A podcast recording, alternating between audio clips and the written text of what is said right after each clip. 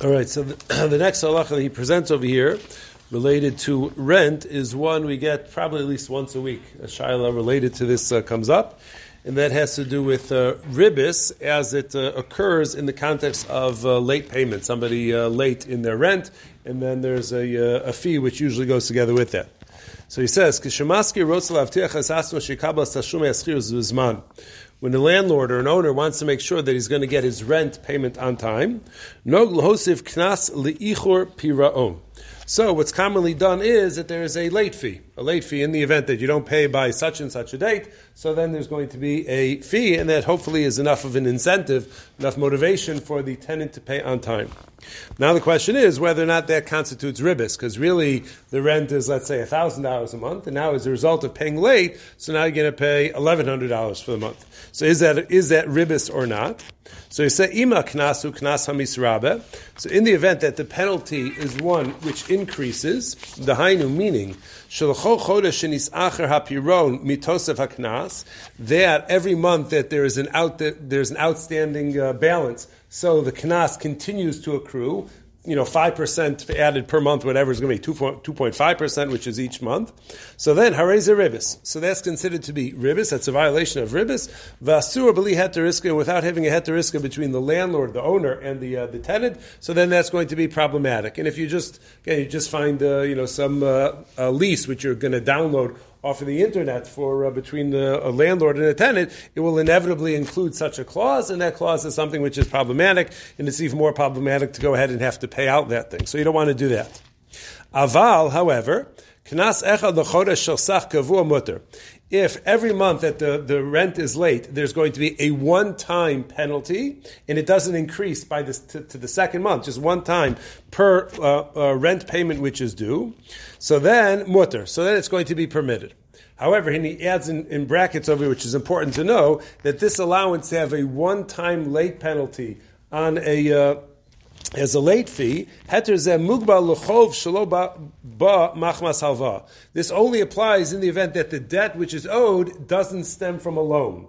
If the money was given as a loan, then even a one-time late fee is not going to be allowed. But if it's since it's done b'derech mekach umemkar, it's being done as rent for a rental fee, so then we allow this one-time late fee per month. Therefore, the uh, landlord is going to be able to stipulate that every month that the tenant is late, whatever that uh, that the date is going to be, but whenever he's late. So then he's going to have this one-time late fee of hundred dollars. Okay, so now in the next paragraph, he's, he addresses the problem, which they probably realize as time went on, is that a person falls behind his January rent. He doesn't pay his January rent in time, so now there's a one-time penalty. Now comes the month of February. So now what the tenant wants to do is, I want my February rent to go towards February, so that I don't incur another fee for being late in February, and I have no incentive anymore to pay January because you can't accrue any more late fees because there was only a one-time late fee. So I might as well pay on time for February and let January just sort of sit and continue to be unpaid. So obviously, landlords don't want that because that means that they'll never be able to do so. So he says, "Yitachen." It's possible.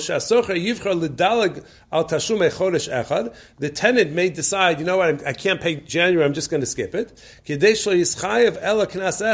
And I'll, I'll miss out the January's, and I got that one penalty, but I don't want to have to face another one and then when he wants to pay in the subsequent month in February, he's going to say that this money, this thousand dollars now, is for February's uh, um, rent. Want to have to incur an additional late fee for being late in February by paying off now January's. So, what is a landlord to do in such a case? Therefore, it's wise for the maskir, the landlord, the owner, to stipulate in the contract, preferably, shahatashum harishon shemekabel hu alachovos hayishani berishona. That whatever money is received, that's going to go to cover the oldest debt. So when he pays in February, he can't say, I want this to be February's rent. It's already been stipulated that whatever money you pay now goes to the latest bill. So if the latest bill is January, so the money which he's paying now in February covers January's rent, and that may very well mean that he's going to be late in February and there'll be another knas. What? Earliest bill. The earliest bill. Earliest, what did I say? Latest. earliest bill. In order that to, to prevent the tenant from being able to pay the rent in the subsequent months, in order to avoid having to pay those new penalties, but that obviously would disincentivize the uh, the tenant from uh, from paying the uh, from catching up. And therefore, it's always wise to go ahead and put that into the uh, into the contract. This apply also to like a dentist bill or a doctor's office? Same thing, yeah. Any any service any service contract, which then if it's uh, there's a, a ba- there's an out, uh, an outstanding balance at the end of the month, it's going to it'll it'll increase. So yeah, that's So a is that on you as a patient if you? It's on- yeah. If you get a bill, and then with that in there, it's on the bottom. I don't know if they actually charge it or not. I don't know. yeah. Well, it depends on who it is. Yeah. So in the event that it's there, make sure you pay on time. that, that's what we advise.